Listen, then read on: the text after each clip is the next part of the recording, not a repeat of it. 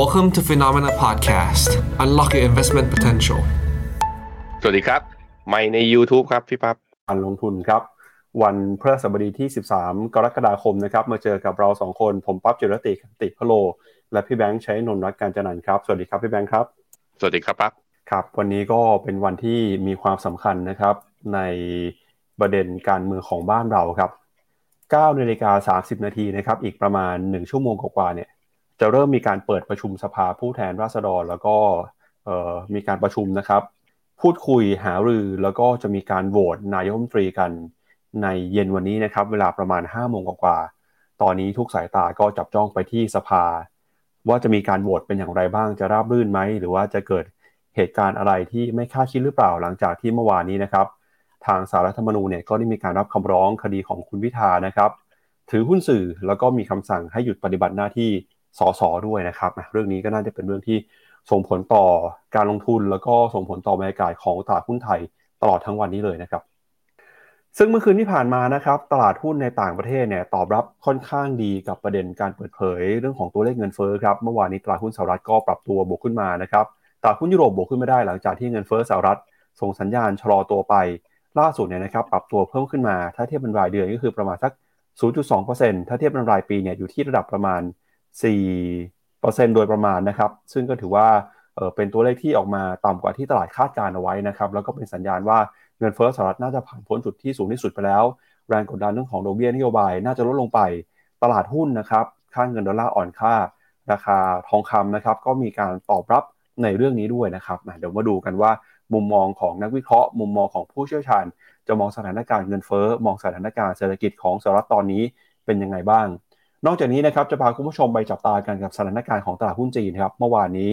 นายกรัฐมนตรีของจีนเนี่ยได้มีโอกาสพบปะกับผู้บริหารของบริษัทเทคโนโลยียักษ์ใหญ่ในจีน แล้วก็บอกด้วยนะครับว่ารัฐบาลจีนจะยังส่งเสริม มาตรการสนับสนุนการเติบโตต่อเนื่อง รวมไปถึงนะครับจะพาคุณผู้ชมไปดูกันกับพอร์ตหุ้นเวียดนามของอาจารย์นิเวศนะครับ ดรนิเวศเหมวชิรวรากรครับนักทุน VI ชั้นแนวหน้าของไทยเลยนะครับอาจารย์นิเวศก็บอกว่าช่วงหลังๆนี้เนี่ยมีมุมมองต่อตลาดหุ้นไทยไม่ค่อยดีเท่าไหร่ อาจารย์อยู่ซื้อหุ้นไทยมาสักพักหนึ่งแล้ว และเงินที่ได้จากการปันผลในตลาดหุ้นไทย หรือว่าเงินที่มีอยู่เนี่ยอาจารย์ก็ไปซื้อหุ้นเวียดนามมากขึ้น วันนี้เราก็เลยจะมาดูกันมุมมองของอาจารย์นิเวศนะครับว่าอาจารย์มีมุมมองต่อเวียดนามอย่างไรทำไมถึงคิดว่าเวียดนามจะกลายเป็นตลาดที่น่าสนใจ แล้วก็มีการย้ายเงินนะครับจากตลาดหุ้นไทยไปอยู่ในตลาดหุ้นเวียดนามมากขึ้นในช่วงปีที่ผ่านมาครับอืครับผมครับ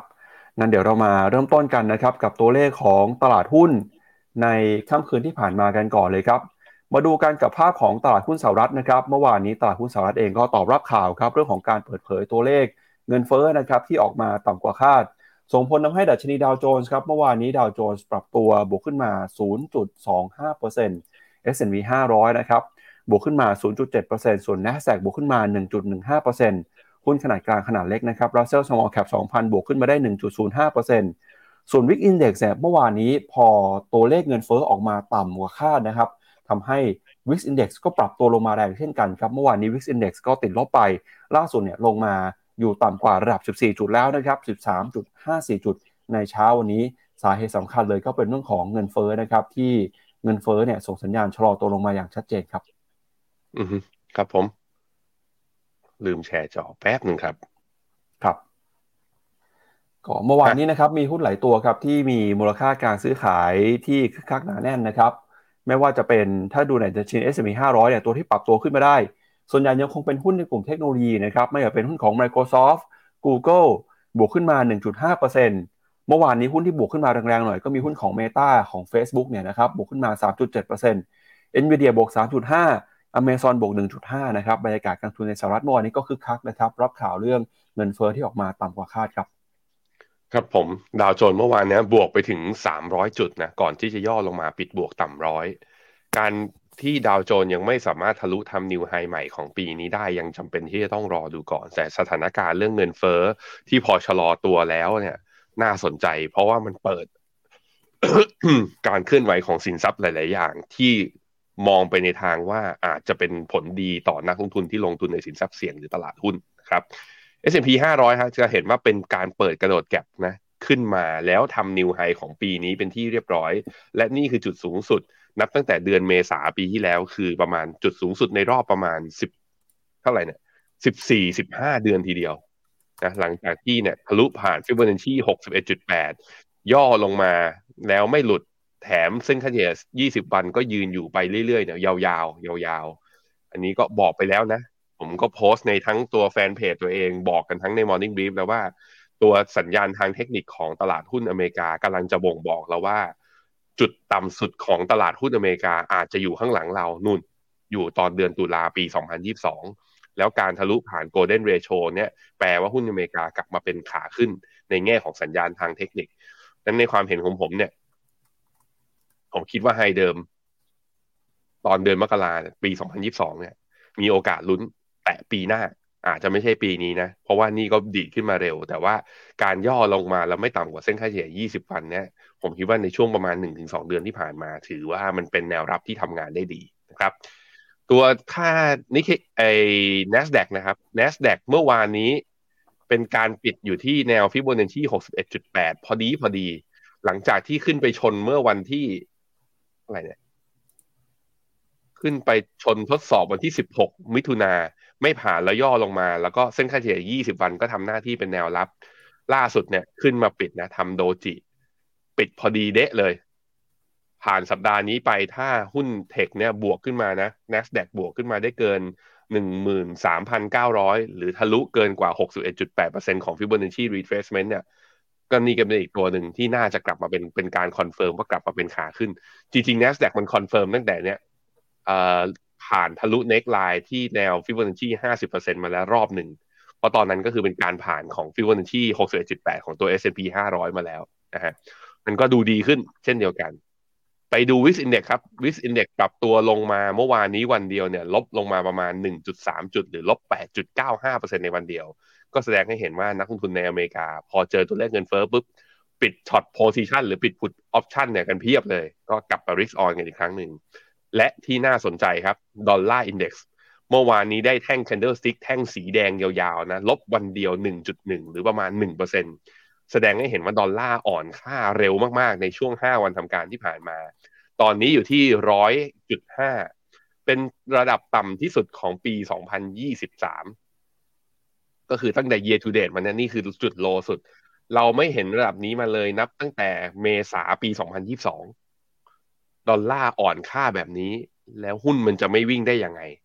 นี่แหละ ดอลลาร์เริ่มเผยทิศทางของเขาออกมาแล้ว แล้วก็เป็นผลดีต่ออีกตัวหนึ่งด้วยบอกไปเลยแล้วกัน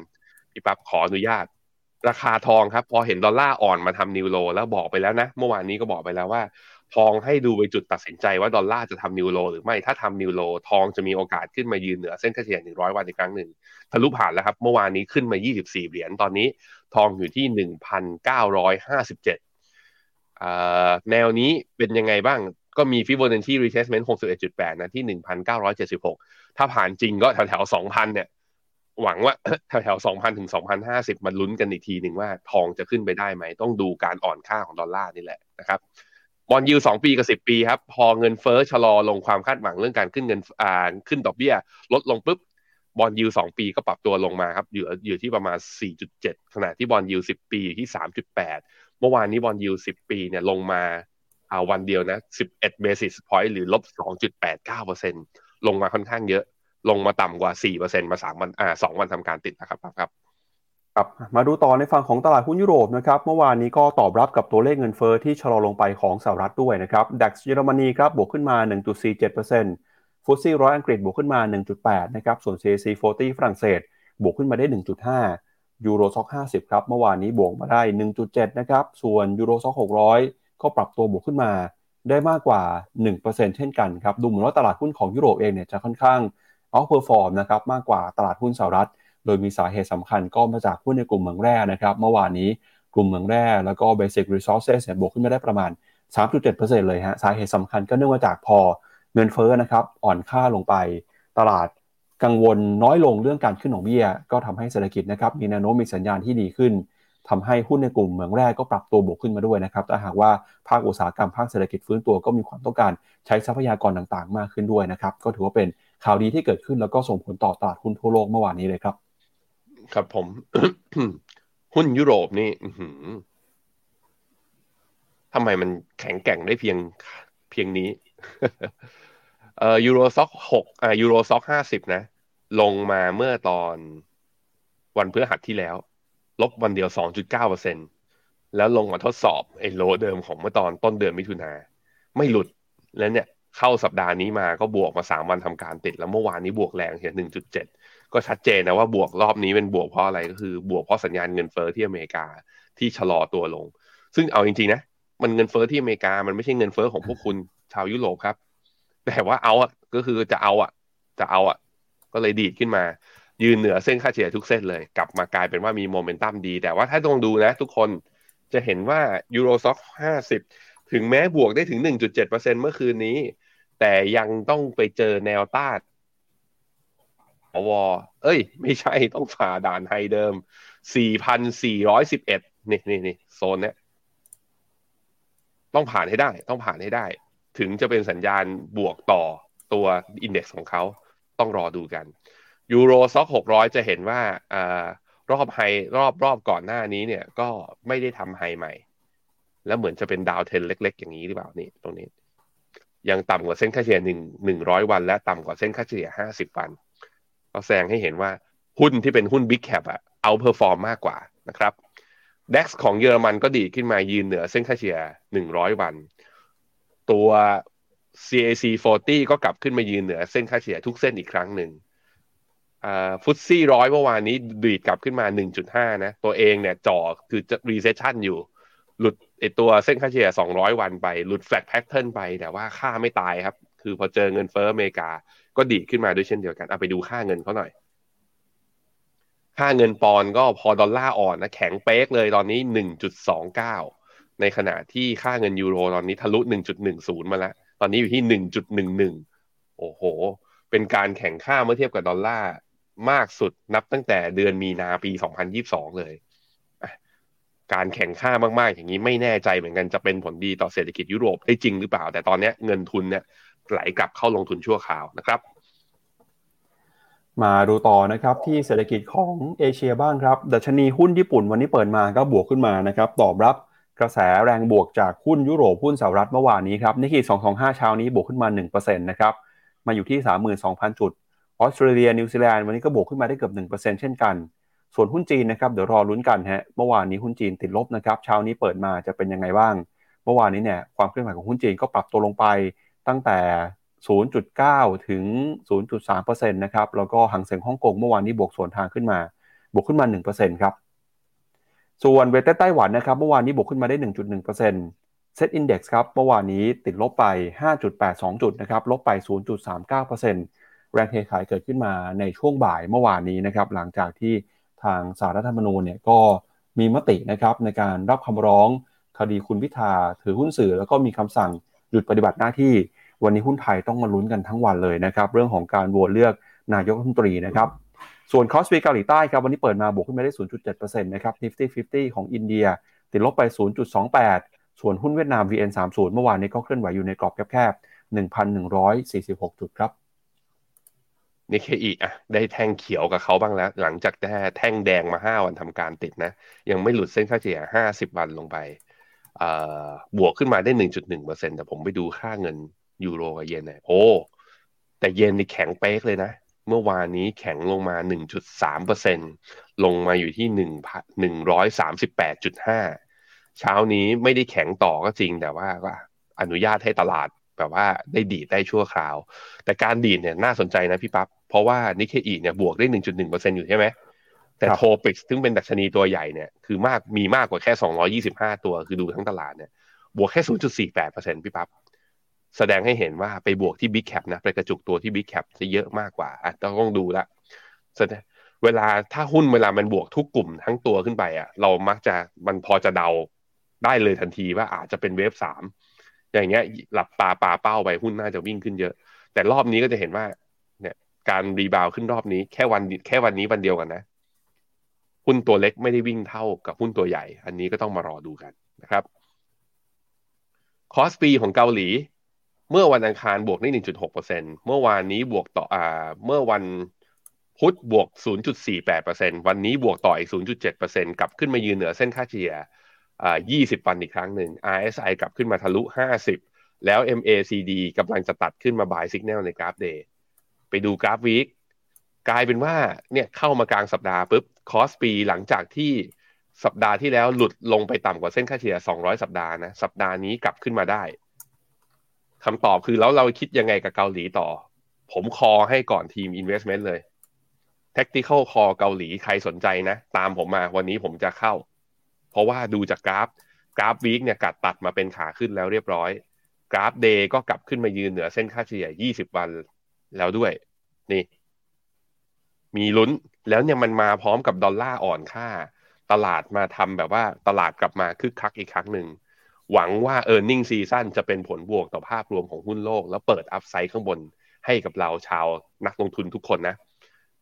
ถามว่าแล้วจะลงทุนหุ้นเกาหลีเลือกกองไหน เดี๋ยวตอนช่วงท้ายดีออฟเนี่ย เดี๋ยวผมรีบทำสไลด์เลย ตอนนี้ยังไม่ได้ทำนะ เดี๋ยวไปหามาให้ ว่าจะเลือกกองไหนอะพี่ปั๊บครับ ครับ มาดูต่อนะครับเอ่อที่ทิศทางของราคาสินค้าโภคภัณฑ์กันหน่อยครับ ล่าสุดนะครับเช้านี้ราคาสินค้าโภคภัณฑ์ราคาทองคำราคาน้ำมันนะครับทองคำเนี่ยเมื่อวานนี้ก็ตอบรับกับเรื่องของตัวเลขเงินเฟ้อนะครับทำให้ตลาดคาดหวังว่าเฟดจะไม่รีบร้อนขึ้นดอกเบี้ย แล้วก็จะใช้นโยบายการเงินเข้มงวดน้อยลงทำให้ราคาทองคำเมื่อคืนนี้ปรับตัวขึ้นมาได้มากกว่า 1%เลยนะครับล่าสุดก็ขึ้นมายืนอยู่ที่ระดับ 1,957 ดอลลาร์ต่อทรัลล์แล้วนะครับก็ถือว่าเป็นความหวังที่เพิ่มมากขึ้นมาในตลาดทองคำหลังจากที่ ค่าเงินดอลลาร์อ่อนค่าไปอย่างรวดเร็ว ทิศทางของราคาน้ำมันครับ ราคาน้ำมันดิบ WTI นะครับ ซื้อขายอยู่ที่ 75 ดอลลาร์ แล้วก็ราคาน้ำมันดิบเบรนท์นะครับ กลับขึ้นมายืนอยู่เหนือ 80 ดอลลาร์กันอีกครั้งหนึ่งแล้วครับ ก็ตัวเลขเงินเฟ้อเหมือนกันฮะ ตัวเลขเงินเฟ้อที่อ่อนเนี่ย พอเฟดจะขึ้นดอกเบี้ยน้อยลง แรงกดดันต่อเศรษฐกิจก็น้อยลงไปด้วย เศรษฐกิจสหรัฐแล้วก็เศรษฐกิจของโลกนะครับ คาดการณ์ว่าจะปรับตัวขึ้นมาได้ดีขึ้นถ้าหากว่าไม่มีแรงกดดันเรื่องของดอกเบี้ยทำให้ความต้องการใช้น้ำมันก็ปรับตัวเพิ่มสูงขึ้นนะครับ ราคาน้ำมันก็เลยตอบรับ ล่าสุดก็ปรับตัวบวกขึ้นมาอย่างที่เราเห็นกันในเช้าวันนี้ครับครับผมราคาน้ำมันนะไอ้มีเมื่อกี้ทองบอกไปแล้วย้ำอีกทีหนึ่งทองกลับขึ้นมายืนเหนือเส้นค่าเฉลี่ยหนึ่งร้อยวันได้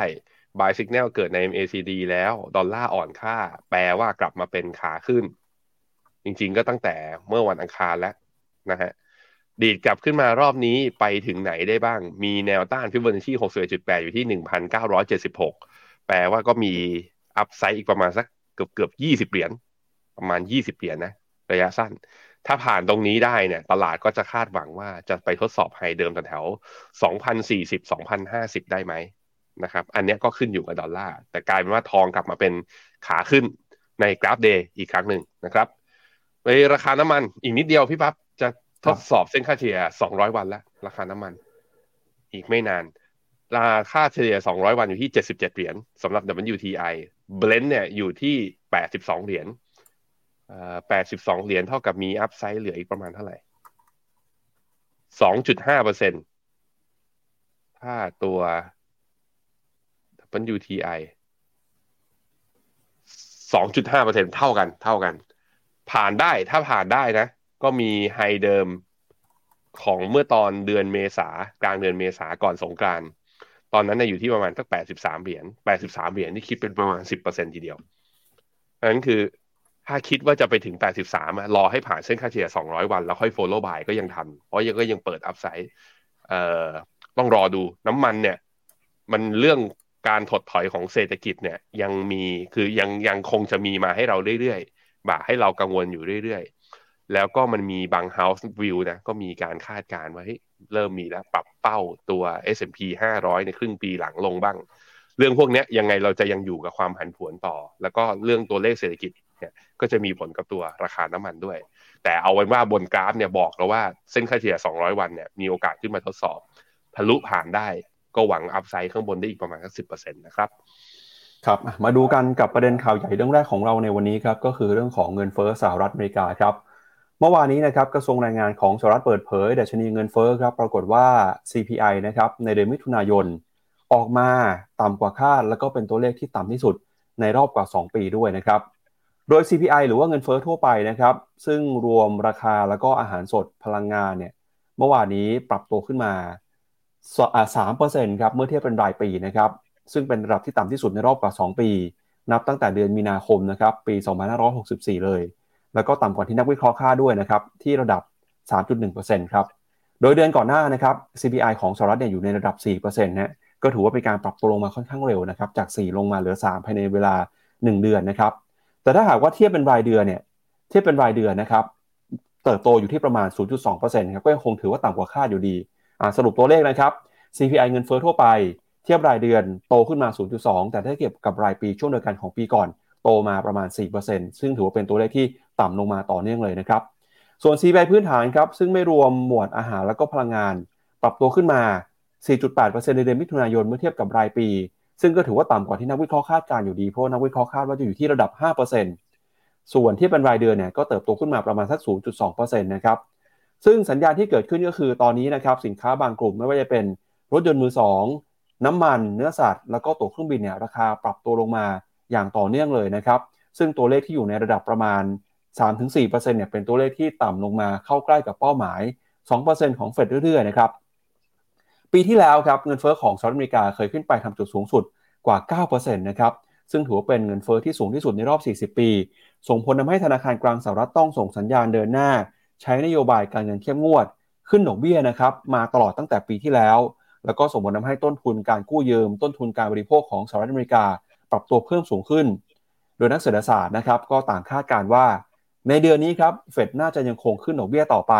แต่ให้รอดูแถลงการหลังจากการประชุมครับว่าเงินเฟอ้อที่ส่งสัญญาณชะลอตัวลงมาอย่างชัดเจน ตลาดแรงงานที่เห็นสัญญาณการเติบโตอย่างแข็งแกร่งจะทำให้เฟดนะครับมีท่าทีที่จะชะลอหรือว่าใช้อัตรานโยบายการเงินเข้มงวดน้อยลงไปหรือเปล่านะครับ อันนี้ก็ถือเป็นเรื่องที่ดีที่ทำให้เมื่อคืนนี้ ทั้งตลาดหุ้นแล้วก็ราคาสินทรัพย์ต่างๆ ปรับตัวขึ้นมาตอบรับกับแรงกดดันที่ลดน้อยลงจากเรื่องของดอกเบี้ยครับ อืมครับผม เดี๋ยวไปดู Fed Watch 2หน่อยสิว่าเป็นยังไงบ้าง Fed Watch 2เช้านี้เนี่ย แน่นอนว่าตลาดยังคาดการหรือว่า price in เรื่องตัวดอกเบี้ยนะว่าเฟดน่าจะขึ้นในครั้งหน้านี่แหละนะฮะเรามาดูกัน เมื่อวานนี้เรามีงานสัมมนาเวียดนามใช่ไหมผมไม่ได้อยู่ในงาน ใครไปบ้าง ใครที่ดูเราอยู่ทุกช่องทางเมื่อวานนี้ใครไปบ้างไหนทักเข้ามาหน่อย feedback เข้ามาหน่อยให้ให้ผมชื่นใจหน่อยว่างานเป็นยังไงบ้างโอเคไหม อาหารการกินอร่อยไหมรถติดไหมฟังแล้วได้ความรู้ไหม ผมไม่ได้ไป เพราะผมอยู่ที่งานของ FETCO ที่ตลาดหลักทรัพย์ด็อกเตอร์กอบศักดิ์พูดโอเวอร์วิวของตลาด แล้วก็บอกว่ากลยุทธ์หลังเลือกตั้งเนี้ยแกมองว่าวิธีคือแบบว่าวิธีลงทุนคืออะไรบ้างไอ้ FedWatch Tool นี่ก็ไม่ขึ้นสักที เออแกบอกอย่างนี้ แกบอกว่าเหมือนกับว่าตอนเนี้ยเฟดเหมือนให้ยาแรงคือการขึ้นดอกเบี้ยมาเยอะๆเนี่ย มาสักพักหนึ่งแล้ว พอนึกภาพกันออกใช่ไหมคือคือแบบว่าใส่เข้าไปขึ้นดอกเบี้ยครั้งละเจ็ดสิบห้า basis point ขึ้นดอกเบี้ยครั้งละเจ็ดสิบห้า basis point อย่างเงี้ยเข้าใส่เข้าไปค่อนข้างเยอะ ตอนนี้มันถึงเวลาที่มันเหมือนกับว่าอาการของผู้ป่วยก็คือของเรื่องเงินเฟ้อเนี่ย มันเริ่มเบาลง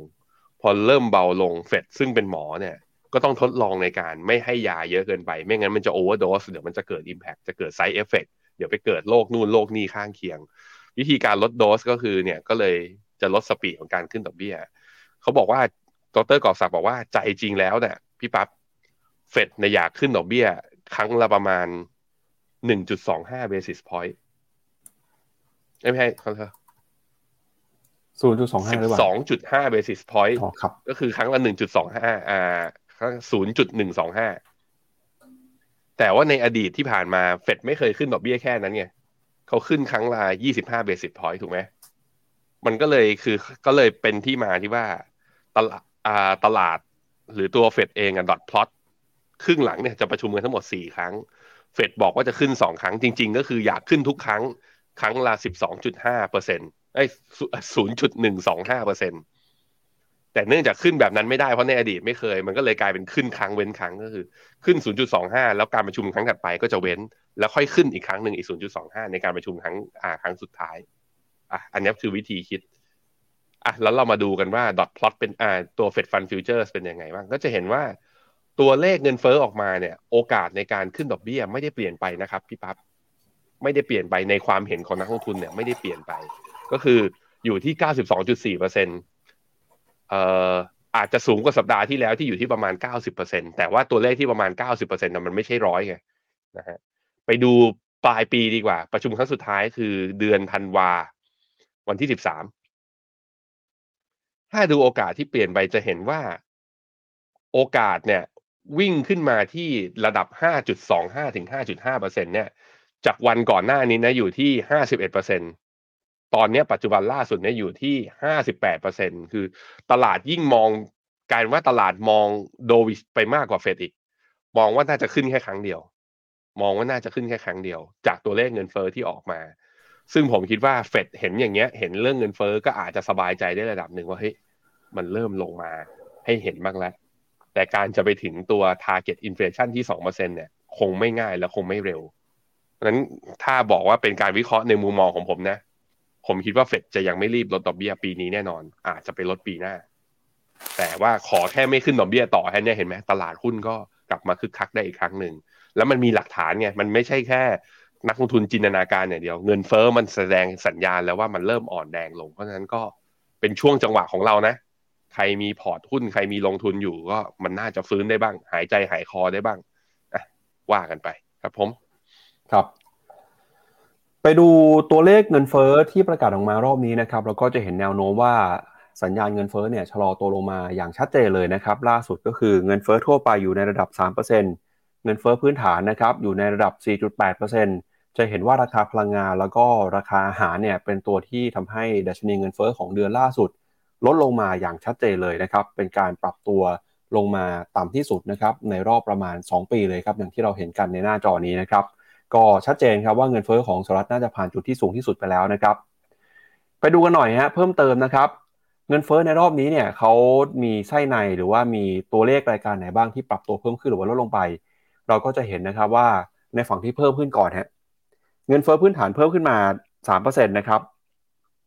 ในฝั่งที่เพิ่มขึ้นมาเนี่ยก็จะมีทั้งพวกของอุปกรณ์การซ่อมรถยนต์นะครับ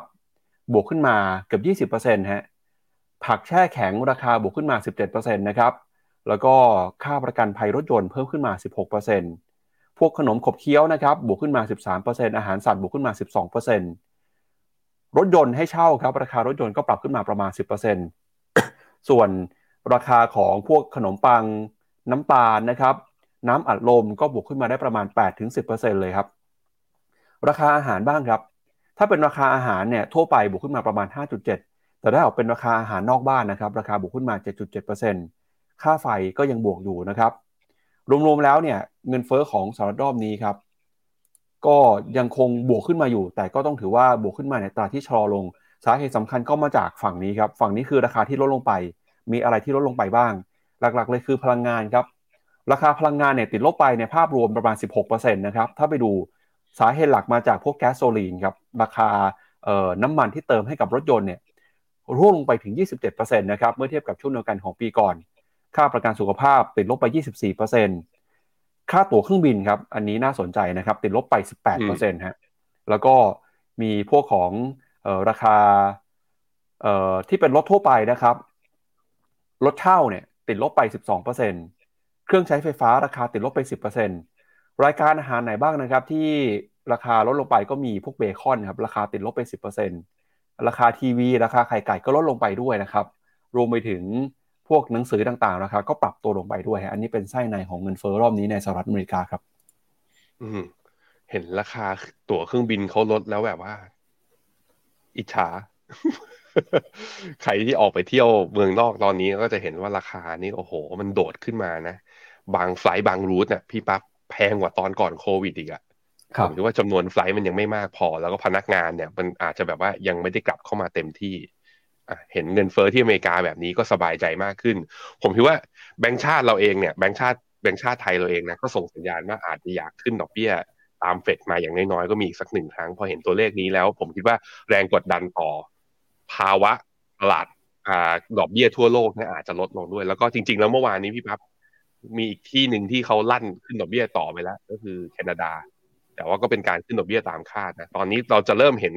ธนาคารกลางทั่วโลกอะพูดถึงการคืออาจจะยังมีอะที่ก็มีเฟดแล้วก็มียูโรโซนใช่ไหมที่ยังจะขึ้นดอกเบี้ยอยู่ แต่ผมว่าประเทศอื่น ๆ เนี่ยจะคิดถึงเรื่องการคง แล้วคิดถึงเรื่องการลดมากขึ้นครับ ครับ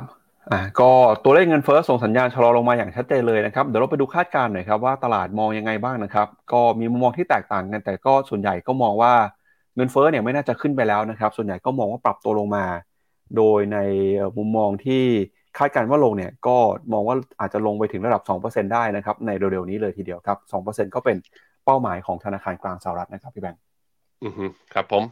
ครับมีคนถามเข้ามา มีคนถามเข้ามา คุณอะไรนะ คุณกาไก่ ถ้าเงินเฟ้อออกมาลักษณะแบบนี้เขาถามว่า แล้วคิดว่าจะเกิด recession ไหม ผมมาอยู่ในแคมป์ที่คิดว่าไม่เกิด recession มาสักระยะหนึ่งแล้ว นะฮะคำว่าไม่เกิด recession คือ GDP อเมริกาจะไม่ติดลบสองไตรมาสจนเกิด technical recession หรือแบบว่าติดลบจนกระทั่ง GDP ไตรมาทั้งปีนั้นนะติดลบผมคิดว่าไม่เกิด แล้วล่าสุดอย่างเมื่อวานนี้ GDP now เนี่ย revise ตัว GDP ไตรมาสสองออกมาของอเมริกานะเกินสองเปอร์เซ็นแล้วแถมไตรมาสหนึ่งที่ประกาศออกมาแล้วเนี่ยตอนแรกกันหนึ่งเปอร์เซ็นต์ revise up ขึ้นมาเป็นหนึ่งจุดห้าคือของเดิมที่ประกาศออกมาแล้วอยู่ในแถวหนึ่งบอกว่าให้เกินขึ้น GDP now ที่ตอนแรกบอกให้ต่ำสองตอนนี้ออกกลับมาสอง นั้นถ้าอเมริกาจะกลับไปติดลบอะ GDP จะติดลบไตรมาสสามไตรมาสสี่เนี่ยแล้วทำให้ GDP ทั้งปีติดลบได้แต่คือมันต้องติดลบระดับประมาณลบหนึ่งเปอร์เซ็นถึงสองเปอร์เซ็นขึ้นไป ซึ่งมองแล้วคืออาจจะไม่ใช่ แต่ในแง่ของ e a r n i n g recession เนี่ยอาจจะเกิดขึ้นก็คืออาจจะมีการ revise down ตัว e a r n i n g ลงมาบ้าง อาจจะแบบว่าให้กำไรบริษัทจดทะเบียนอาจจะไม่ได้โตตามคาดอาจจะพอเห็นบ้าง แต่ในแง่ของเศรษฐกิจผมคิดว่าอเมริกา ครึ่งปีหลังเนี้ยน่าจะหลีกเลี่ยงได้ ส่วนมันจะดีเลย์เป็นปี 2024 หรือเปล่า ตลาดก็คงจะพูดแบบนั้นแหละ ก็คงจะเขินๆที่จะเพราะว่าแหมตอนต้นปีพูดกันมาตลอดเลย recession แน่ๆ recession แน่ๆ ซึ่งตัวเลขมันบอกอย่างนั้นนะ ตัวเลขภาคการผลิตที่หดตัวมา 6-7 เดือนติดต่อกันอย่างเงี้ย มันชัดเจนแต่เนื่องจากว่าตลาดแรงงานยังฟื้นอยู่ แล้วก็การลีนหรือว่าการเลิกออฟบริษัทพนักงานออกจากหุ้นกลุ่มไอ้พวกบริษัท tech เนี่ยมันทำให้กำไรของพวกกลุ่ม tech เนี่ยขยายตัวบอกบวกกับกระแส AI บูมเนี่ยที่มันมาสวนทางพอดีด้วยก็ผมเลยมองว่า ถ้า recession ก็ mild recession อาจจะเกิด GDP ติดลบสักไตรมาสหนึ่งถึงสองไตรมาสซึ่งอาจจะไม่ใช่ไตรมาสสามไตรมาสสี่ถ้าเป็นแบบเนี้ยผมคิดว่าตลาดหุ้นอเมริกายังมี upside แล้วอาจจะเป็นเป้า target ของการลงทุนนะครับ ครับสิ่งที่เกิดขึ้นครับหลังจากตัวเลขเงินเฟ้อส่งสัญญาณชะลอตัวนะครับมีสินทรัพย์ต่างๆ ต่อรับทิศทางแตกต่างกันไป หุ้นก็ปรับตัวบวกขึ้นมานะครับค่าเงินดอลลาร์อ่อนค่าไป ราคาทองคำบวกบอลยูให้ผลตอบแทนลดลงไป เพราะว่ากังวลนะฮะเรื่องของการใช้นโยบายการเงินจากฝั่งธนาคารกลางสหรัฐ จากก่อนหน้านี้เนี่ยตลาดคาดว่าเฟดจะขึ้นดอกเบี้ยบอลยูก็ปรับตัวบวก พอค่าเงินอ่อนค่าเงินเฟ้อลดลงไปเฟดเอ่ออาจจะไม่รีบร้อน bond yield ก็ปรับตัวลงไปนะครับ แต่ที่น่าสนใจคือค่าเงินครับ เมื่อวานนี้เนี่ยค่าเงินดอลลาร์ก็อ่อนค่าไปประมาณ 1%กว่าเลยนะครับทำให้ตอนนี้ปัจจุบันเนี่ยอ่อนค่าดอลลาร์อ่อนค่ามากที่สุดในรอบ 14 เดือนครับ แล้วก็ทำให้ค่าเงินฟรังก์แล้วก็ค่าเงินเยนเนี่ยตอนนี้แข็งค่าขึ้นมาอย่างรวดเร็วเลยนะครับ เดี๋ยวเรามาดูกันหน่อยฮะว่าค่าเงินดอลลาร์อ่อนค่าไปแค่ไหนนะครับ จะเห็นว่าผลกระทบนะครับจากเงินเฟ้อที่ชะลอลงไป ตลาดก็คาดการณ์ว่าเฟดจะไม่ได้ร้อยขึ้นดอกเบี้ยนะครับทำให้ตอนนี้เนี่ยค่าเงินสวิตฟรังค่าเงินเยน ค่าเงินยูโร ค่าเงินปอนนะครับ แข็งค่าขึ้นมา โดยพ้องยิ่งค่าเงินยูโรกับค่าเงินปอนเนี่ย แข็งค่ามากที่สุดเมื่อเปรียบเทียบกับสหรัฐในรอบปีเลยนะครับ โดยค่าเงินดอลลาร์ปัจจุบันอ่อนค่ามากที่สุดนับตั้งแต่เดือนเมษายนปี 2022 ครับแล้วก็ตลาดนะครับยังคงเชื่อมั่นว่าเฟดจะมีการขึ้นดอกเบี้ยในเดือนนี้ แต่ในเดือนต่อๆไปเนี่ยอาจจะไม่ได้ร้อยขึ้นดอกเบี้ยนะครับความจำเป็นในการขึ้นดอกเบี้ยลดน้อยลงไป ค่าเงินแคนาเดียนดอลลาร์อย่างที่พี่แบงค์บอกไปนะครับว่าเขามีการขึ้นดอกเบี้ยไปก็ยิ่งส่งผลทาให้ค่าเงินของแคนาดาเนี่ยแข็งค่าขึ้นไปอีก ค่าเงินฟังเนี่ยยิ่งแข็งมากเลยครับ ค่าเงินฟังเปรียบเทียบดอลลาร์แล้วค่าเงินฟังสวิสฟรังนะครับแข็งค่าขึ้นมามากที่สุด ย้อนหลังกลับไปประมาณ 8 ปีเลยครับ ครั้งสุดท้ายที่แข่งค่าขนาดนี้คือปี 2015 นะครับ แล้วก็ค่าเงิน Swedish Krona ค่าเงิน Norwegian Krone เนี่ยก็ล้วนแต่แล้วแต่แข็งค่ารวมไปถึงนะครับค่าเงินในฝั่งของ emerging market อย่างค่าเงินหยวนเนี่ยเงินหยวน offshore แข็งค่าเมื่อเทียบกับดอลลาร์ตอนนี้แข็งค่ามากที่สุดในรอบ 3 สัปดาห์แล้วนะครับ ก็ถือว่าพอเงินเฟ้อสหรัฐออกมาแบบนี้ ตลาดเองก็กลับมามีความมั่นใจนะครับ ค่าเงินในสกุลประเทศต่างๆ เมื่อเปรียบเทียบกับดอลลาร์ก็แข็งค่ากันไปตามๆกันเลยครับครับผมครับเดี๋ยวเราไปดูตัวเลขหน่อยนะครับว่าช่วงค่ำคืนที่ผ่านมาเนี่ยค่าเงินของแต่ละสกุลเขาแข็งค่ามากแค่ไหนเมื่อเทียบกับดอลลาร์นะครับก็อย่างที่เราเห็นบนหน้าจอฮะทั้งค่าเงินสวีเดน เออนอร์เวย์นิวซีแลนด์ออสเตรเลีย เงินสวิสเงินเยนโอ้แข็งค่ากันหมดเลยครับพี่แบงก์ดอลลาร์นี่ก็แนวโน้มอ่อนค่าอย่างต่อเนื่องเลยเดี๋ยวชวนพี่แบงก์ไปดูสัญญาณเทคนิคของ Dollar Index แล้วก็เมื่อเปรียบเทียบกับค่าเงินดอลลาร์กับเงินบาทด้วยนะครับอ่าครับผมดอลลาร์นะ ก็เนื่องจากว่ามันทำโลของปีนี้แล้วก็นี่เป็นจุดต่ำสุดนับตั้งแต่เดือนเมษา พอมันทำโลมาแบบนี้ ลองดูเป็นฟิโบนัชชีภาพไกลเลยภาพใหญ่ ๆ เลย พอหลุดลงมาแล้ว ลูกนี้ต่ำกว่าห้าสิบก็จะมีแนวรับสามสิบแปดจุดสองอยู่ที่เก้าสิบเก้าเก้าสิบเก้าจุดหือลงมาได้อีกหนึ่งหนึ่งเหรียญอ่า ประมาณหนึ่งจุดอีกหนึ่งจุด อันนี้คือถ้ามองแบบ เอาแนวรับใกล้ๆ แต่ถามว่าดอลลาร์จะอ่อนแรงกว่านี้ได้มากไหมเอ่อถ้าดูที่กราฟ day ครับ มันจะมีตรงที่ RSI เนี่ย ลงมาต่ำกว่า 30 อยู่ในโซน oversoldช่วงที่ผ่านมาเราไม่ค่อยเห็นนะ ที่ดอลลาร์จะโอเวอร์โซไปยาวๆ ก็จะมีนู่นเลยย้อนกลับไปคือตอนปี 2020เลยตอนนั้นที่ดอลลาร์อ่อนเพราะว่าตอนโควิดใช่ไหมตอนนั้นนะอ่อนแล้วร่วงรูดยาวระดับหนึ่งเลย เทรนยาวมามาก รอบนี้โห ถ้าดูจากแบบนี้เออผมเริ่มเป็นห่วง ไม่ใช่เริ่มเป็นห่วงเรียกว่าดอลลาร์มันเริ่มน่าห่วงตรงที่ว่าจะเข้ารอบปรับฐานยาวๆหรือเปล่า เพราะว่าอีกที่หนึ่งเนี่ย ก็คือเป็นเส้นค่าเฉลี่ย200 สัปดาห์ 200 สัปดาห์ตอนนี้อยู่ที่ 98.2 โอ้ยถ้าดอลลาร์ลงมาแถวๆประมาณ 98.2 จริงๆนะคือผมว่าพวกหุ้น emerging market หรือหุ้นเนี่ยต้องวิ่งได้อะต้องวิ่งได้เยอะกว่านี้ ระดับหนึ่งเลยทีเดียวนะฮะ ครับเอ่อดู ผมพยายามหาแนวต้านด้วยการดูแนวรับไอ้ดูแนวรับตัวอื่นๆด้วยไม่มีนะ เพราะว่ารอบของการขึ้นของตั้งแต่ปี 2021 มาจนถึงปี 2022 เนี่ยการแข่งข้าของดอลลาร์เนี่ย มันเป็นการแข่งแบบทางเดียวเลยอะพี่ป๊าบเห็นไหมมันไม่มีแบบว่าลูกที่เป็นแบบว่าเป็นเวฟที่ให้เห็นเราชัดเจน เพราะฉะนั้นจำเป็นที่จะต้องใช้แค่ Fibonacci retracement กับตัวเส้นค่าเฉลี่ย มันก็มองสองที่ครับ 99 กับเท่าไหร่นะ 98.2 มีอยู่สองที่นี้ ซึ่งถ้าเห็นสองที่นี้เนี่ยอ่าแล้ว ไม่สามารถที่จะอ่อนค่าทะลุมาได้ ผมว่าตอนนั้นใครมีหุ้นอยู่ก็อาจจะจำเป็นต้องเทค profit ออกไปบ้างแต่ตอนนี้ก็คือ ยิ้มยิ้มไปก่อนยิ้มยิ้มไปก่อนหุ้นน่าจะได้ประโยชน์นะครับ ครับ ไปดูค่าเงินบาทนะครับ แล้วเงินบาทจะแข่งค่าได้แค่ไหนเมื่อเทียบกับดอลลาร์นะครับครับผม กลายเป็นว่าบาทพลิกโผนะฮะ บาทพลิกโผตรงที่ลงมาต่ำกว่าเส้นเฉลี่ย 200 เนี่ย นับตั้งแต่เมื่อวันอังคารที่ผ่านมาแล้วก็ย่อลงมาเรื่อยๆเอ่อบาทลงมารอบนี้ จะมีแถวๆที่ที่เขาสะสมระยะอยู่ตอนช่วงนั้นนะก็คือ 34 ถึง 34.4 อันนี้เป็นโซนระยะสะสมของเมื่อตอนไตรมาสหนึ่งแล้วมีกระชากลงไปนะ มีบาทเนี่ยแข็งเป๊กไปตอนเดือนพฤษภา ตอนนั้นลงไปถึง 33.6 อันนั้นน่าผมคิดว่าน่าจะเป็นแนวรับแนวรับสำคัญเลยคำถามคือบาทจะกลับมาแข็งได้เนี่ย มันก็แน่นอนปัจจัยหนึ่งก็คือดอลลาร์มันอ่อนอยู่ แต่ผมคิดว่าปัจจัยภายในประเทศก็มีผลด้วยเหมือนกัน คือ ถ้าการเมืองเราหาคือยังยังหายังหาข้อยุติไม่ได้เนี่ย ยังมองไปข้างหน้าไม่ชัดเนี่ย บาทจะแข็งไปเรื่อยๆเนี่ย ได้จริงหรือต่างชาติจะเชื่อมั่นจริงหรือเปล่านั่นคือคำถามนะครับพอเห็นพอเห็นค่าเงินดอลลาร์กับบาทแล้ว แล้วก็ Dollar Index ไปแล้ว ผมพาไปดูอีกอันหนึ่งพี่ปั๊บใครไปเที่ยวญี่ปุ่นขอแสดงความเสียใจด้วย เพราะว่าค่าเงินเยนเทียบบาทมันทะลุขึ้นมาเร็วมากเลยไอ้ตอนยี่บสี่บาทต่อร้อยเยนอะบอกไปแล้วนะเตือนกันทุกคนไปแล้วว่าเฮ้ยใครจะไปเที่ยวอะให้แลกไป ตอนนี้ล่าสุดอยู่ยี่สี่จุดเจ็ดแล้วพี่ปั๊บแป๊บเดียวเผลอๆแป๊บเดียวน่าจะยี่ห้าแล้วครับ โหเป็นการกลับตัวที่ค่อนข้างรวดเร็วมากในรอบนี้ครับ ครับอะก็พอตัวเลขเศรษฐกิจสหรัฐออกมาดีนะครับ ทั้งตัวเลขการจ้างงานตัวเลขเงินเฟ้อทำให้ตอนนี้เนี่ยผู้นำสหรัฐก็มีความมั่นใจครับประธานาธิบดีโจไบเดนนะครับออกมาบอกว่าตัวเลขที่ออกมาแข็งแกร่งเนี่ยแสดงว่าไบเดนโนมิกส์นะครับนโยบายเศรษฐกิจของประธานาธิบดีโจไบเดนเนี่ยเริ่มเห็นผลแล้วครับ โดยตัวเลขนี้ก็ถือว่าเป็นตัวเลขที่เอ่อส่งสัญญาณว่าเศรษฐกิจสหรัฐยังคงเติบโตได้ดี ตัวเลขค่าจ้างแรงงานนะครับ ก็ถือว่าสูงกว่าจากช่วงก่อนที่มีการแพร่ระบาดโควิดนะครับ แล้วก็มีประชาชนเนี่ยได้รับประโยชน์จากการฟื้นตัวของเศรษฐกิจในรอบนี้ด้วย โดยคุณโจไบเดนนะครับยืนยันว่าจะยังคงใช้นโยบายที่จะสนับสนุนการเติบโตเศรษฐกิจของสหรัฐต่อไป นอกจากนี้ก็มีมุมมองของคุณเลล แบรนาร์ดนะครับอดีตรองประธานเฟดครับที่ตอนนี้ย้ายมาเป็นผู้อำนวยการสภาเศรษฐกิจแห่งชาติของสหรัฐเนี่ยก็ออกมาบอกนะครับว่า ตัวเลขเงินเฟ้อล่าสุดของสหรัฐครับก็เป็นตัวชี้ให้เห็นว่า แรงกดดันด้านราคาเนี่ย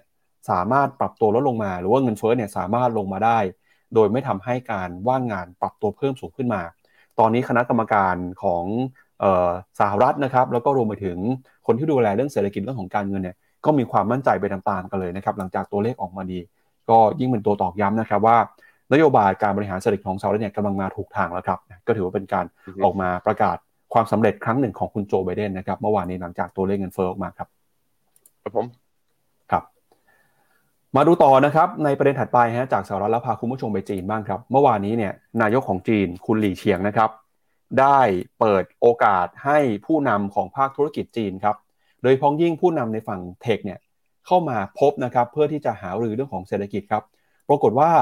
ถือว่าเป็นสัญญาณที่ดีมากๆเลยครับคุณหลี่เฉียงเนี่ยย้ำอีกครั้งหนึ่งช่วงนี้คือทั้งผู้นำสูงสุดของประเทศ ประธานาธิบดี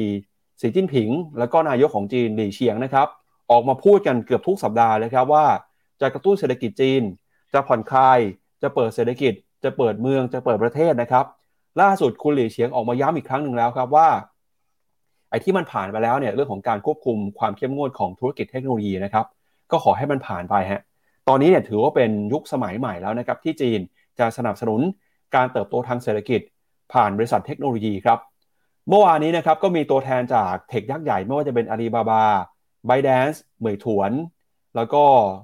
มีเอ่อ JD.com นะครับ มาพบกับนายกของจีนครับ โดยนายกจีนเนี่ยก็บอกนะครับว่า ตอนนี้เนี่ยรัฐบาลครับจะสนับสนุนนะครับให้เศรษฐกิจเติบโต แล้วก็บอกว่าผู้นำของภาคธุรกิจเหล่านี้ ถือว่าเป็นคนที่มีความสำคัญกับเศรษฐกิจจีน เป็นผู้บุกเบิกจีนนะครับให้เข้าสู่ยุคสมัยใหม่ ตอนนี้รัฐบาลจีนครับจะโฟกัสนะครับไปที่การสนับสนุนการเติบโตของเศรษฐกิจ ผ่านการเติบโตของบริษัทเทคโนโลยีครับแล้วเขาก็บอกด้วยนะครับว่าจะสร้างสภาพแวดล้อมที่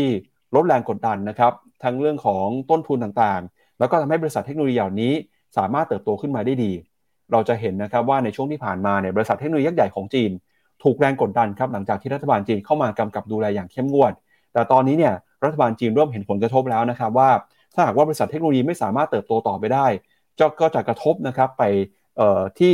เศรษฐกิจจีนในภาพรวมเช่นกัน เพราะฉะนั้นสิ่งที่รัฐบาลจีนจะทำต่อไปก็คือ จะมีการปรับลดกฎเกณฑ์ จะมีการผ่อนคลาย แล้วก็ทำให้เศรษฐกิจสามารถฟื้นตัว เพื่อให้บริษัทเทคโนโลยีเหล่านี้นะครับสามารถเติบโตต่อไปได้ ก่อนหน้านี้ต้นสัปดาห์ครับผู้นำของจีนคุณสีจิ้นผิงเพิ่งออกมาบอกเช่นกัน บอกว่าจีนเองก็พยายามจะเปิดประเทศ ให้บริษัทต่างชาติเข้ามาลงทุนมากขึ้นนะครับแล้วก็เป็นการตอบรับข่าวหลังจากที่ รัฐบาลจีนนะครับ มีการประกาศปรับแอนกรุ๊ปฮะด้วยเงินจำนวนที่ต่ำกว่าที่ตลาดคาดการเอาไว้ ก็ถือเป็นการส่งสัญญาณว่าตอนนี้ รัฐบาลจีนน่าจะกลับมาเปิดเเข้าเกียร์เดินหน้าเต็มที่เลยนะครับ ที่จะเข้ามาสนับสนุนเศรษฐกิจจีนให้เติบโตอย่างมากที่สุดครับ อือครับผม ครับ ก็หุ้นจีนเปิดมาเช้านี้เป็นยังไงบ้างเดี๋ยวชวนที่แบงค์ไปดูภาพตลาดหุ้นจีนกันหน่อยครับ โอ้สนุกเลย ห่างเสงบวกอยู่สองเปอร์เซ็นตนะครับ ขึ้นมาทดสอบเส้นค่าเฉลี่ยสองร้อยวันพอดีตอนนี้นะฮะเอชแชร์บวกสองจุดสองเปอร์เซ็นขึ้นมาอะใกล้ๆจะทดสอบเส้นค่าเฉลี่ยสองร้อยวัน คือถ้าปิดที่ใกล้ๆตอนตรงนี้เนี่ย มาลุ้น MACD กลับมาเป็นบายซิกแนลอีกรอบหนึ่งให้สัญญาณทางเทคนิคดูดีขึ้นนะครับ ก็คือเอ่อเริ่มกลับมายืนเหนือเส้นค่าเฉลี่ยสำคัญได้อย่างน้อยๆยี่สิบวันเนี่ยผ่านไปแล้ว แต่ตัว CSI 300 ซึ่งเป็นหุ้นจีน A share เนี่ยปรากฏว่ายังดีดได้ไม่แรงนะ ยังต่ำกว่าเส้นค่าเฉลี่ย 20 วันอยู่ ตอนนี้อยู่ที่ประมาณ 0.7 ไปดูหุ้นจีนที่ตลาดอเมริกาไอ้พวกกองทุนจีนที่ตลาดอเมริกาเมื่อคืนนี้ดีกว่า NASDAQ Golden Dragon นะครับ เมื่อวานนี้บวกมา 3.3%โอ้ยหุ้นเทคมาพี่ปั๊บ K-Web นะคารแชร์ CSI China Internet หุ้นเทคจีนนะ บวกขึ้นมาเมื่อวาน 4.3%ข้ามเส้นข้ามเส้นค่าเฉลี่ย 200 วันขึ้นมาแบบปุ้งขึ้นมาเลยนี่ ในขณะที่ตัว MSCI China Clean Technology สายพลังงานสะอาดนะ ขึ้นมาเมื่อวานนี้ราคาปิดเป็นนิวไฮของนับตั้งแต่ตอนเดือนมีนา ดีดกลับขึ้นมาแล้วยืนเหนือเส้นค่าเฉลี่ย 200 วัน ปรากฏแปลว่าหุ้นเทคของอ่าดัชนีหุ้นเทคของจีนที่ลิสต์อยู่ในอเมริกาทั้ง 3 ดัชนีกลับขึ้นมายืนเหนือเส้นค่าเฉลี่ย 200 วันทั้งหมด จะมีก็ไอตัวนี้ยังไม่ขึ้นเลยก็คือ STAR 50นะ หรือว่าหุ้น tech ขนาดเล็ก คือเหมือนกับตลาดไปลากตัวหุ้น big cap มากกว่า ตัวหุ้นขนาดเล็กยังรอก่อนเมื่อวันเมื่อคืนนี้ก็ลบอยู่ 0.47%เหมือน flow เข้าหุ้นใหญ่ฮะ แล้วก็ H share แล้วก็ฮั่งเส็งกับหุ้น tech เนี่ย outperf orm หุ้น A share นะตอนนี้นะครับ ครับไปดูอีกหนึ่งเรื่องของคุณอีลอน มัสครับ เมื่อวานนี้คุณอีลอน มัสครับ ได้มีการเปิดตัวบริษัทใหม่ครับ ที่ชื่อว่า XAI ฮะ บริษัทนี้เนี่ยเป็นบริษัทที่ ทำธุรกิจนะครับเกี่ยวข้องกับการพัฒนาปัญญาประดิษฐ์นะครับเขาตั้งใจว่าจะเอามาแข่งกับ Chat GPT เลยนะครับ แล้วก็มีการเปิดตัวนะครับวิศวกรจากบริษัทด้วย โดยสตาร์ทอัพนี้นะครับจะดำเนินการภายใต้การบริหารจัดการของคุณอีลอนมัสครับซึ่งเป็น CEO ของ Tesla แล้วก็เป็นเจ้าของ Twitter นะครับคุณมัสได้บอกครับว่าช่วงที่ผ่านมาเนี่ยเราควรจะใช้ความระมัดระวังในการพัฒนา AI นะครับ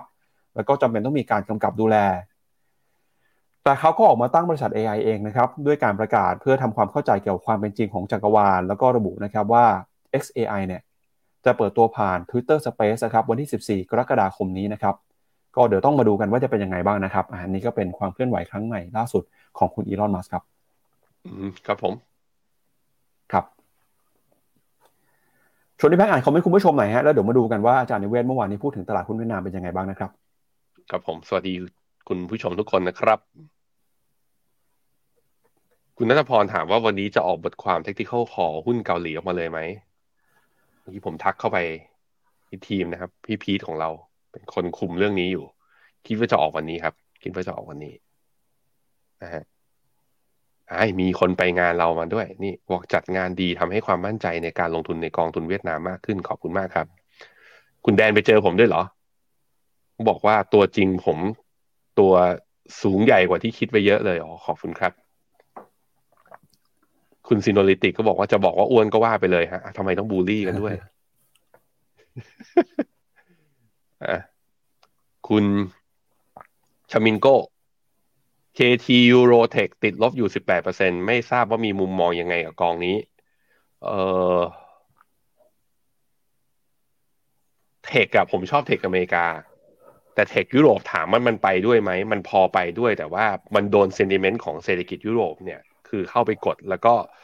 ตัวยุโรปต้องบอกว่าที่ outperform จริงๆอะมันคือหุ้นขนาดใหญ่ที่อยู่ในยุโรป ซึ่งหุ้นเทคในยุโรปเนี่ยหลาย ๆ ตัวมันไม่ได้หุ้นที่เป็นขนาดใหญ่ที่มีอิทธิพลต่ออินเด็กซ์ขนาดนั้น นั้นพอถือได้ แต่ว่าถ้ายุโรปมันมีสัญญาณชัดเจนว่ามันจะไปต่ออย่างอย่างยูโรซ็อกห้าสิบอะถ้าไม่สามารถทะลุไฮได้ หรือเริ่มมีสัญญาณกลับตัวเมื่อไหร่ผมคิดว่าออกก่อนก็ดีนะครับ มี คุณเจริญวันถามว่ากองทุนญี่ปุ่น ตอนนี้เป็นจังหวะเข้าซื้อไหมอะมาดูที่หน้าจอผมนะครับ การที่ลงมาไม่ถึงเส้นค่าเฉลี่ย 50 วันแล้วพอจะดีดกลับมาเนี่ย อาจจะพอได้ในมุมนี้ แต่ที่ผมไม่แน่ใจเลยเพราะว่าดอลลาร์มันกลับทิศแล้ว ทุกคนดอลลาร์มันกลับมาอ่อนไง แล้วเราก็เห็นชัดเจนนะ ผมพาไปดูค่าเงินเยนกับดอลลาร์ เนี่ยเยนกับดอลลาร์คือเยนมันอ่อนค่ากับดอลลาร์มาตลอดต่อเนื่อง มันเลยทำให้ตลาดหุ้นญี่ปุ่นเนี่ยเป็นมันไม่ใช่ปัจจัยเดียวหรอกแต่มันเป็นหนึ่งในปัจจัยที่ทำให้ตลาดหุ้นญี่ปุ่นวิ่ง แล้วตอนนี้คือเยนมันกลับมาแข็งไงพอมันกลับมาแข็งเนี่ยผมเลยมองว่ามันพอเข้าได้แหละญี่ปุ่น แต่อัพไซด์มันจะมีเหรอ ถ้าเย็นมันยังแข็งอย่างนี้เรื่อยๆนะฮะนั้นก็ระมัดระวังระมัดระวังในระยะยาวผมคิดว่านี่ยังไม่ได้จุดคุ้มอ่าจุดจุดโซนที่แบบว่าซื้อแล้วหน้าหน้าหน้าถือต้องรอหน่อย นะครับ มีใครอีกไหม คุณเจษดานี่คุ้นๆนะ ชื่อคุ้นๆมองเทคนิคดอลลาร์ยังไงก็มองอ่อน คือทีหลังคุณเจษดาคุณจะถามคุณเข้าตั้งแต่ตอนต้น คุณไม่ได้มาถามตรงนี้ นะอะมาให้ดูหน่อยดอลลาร์ตอนนี้อยู่ที่ร้อยจุดสี่แปดร้อยจุดสี่แปดเนี่ยเอ่อเป็นจุด low ของปีนี้ แล้วเราไม่เห็นมาเลยนับตั้งแต่วันที่ยี่สิบเอ็ดเมษา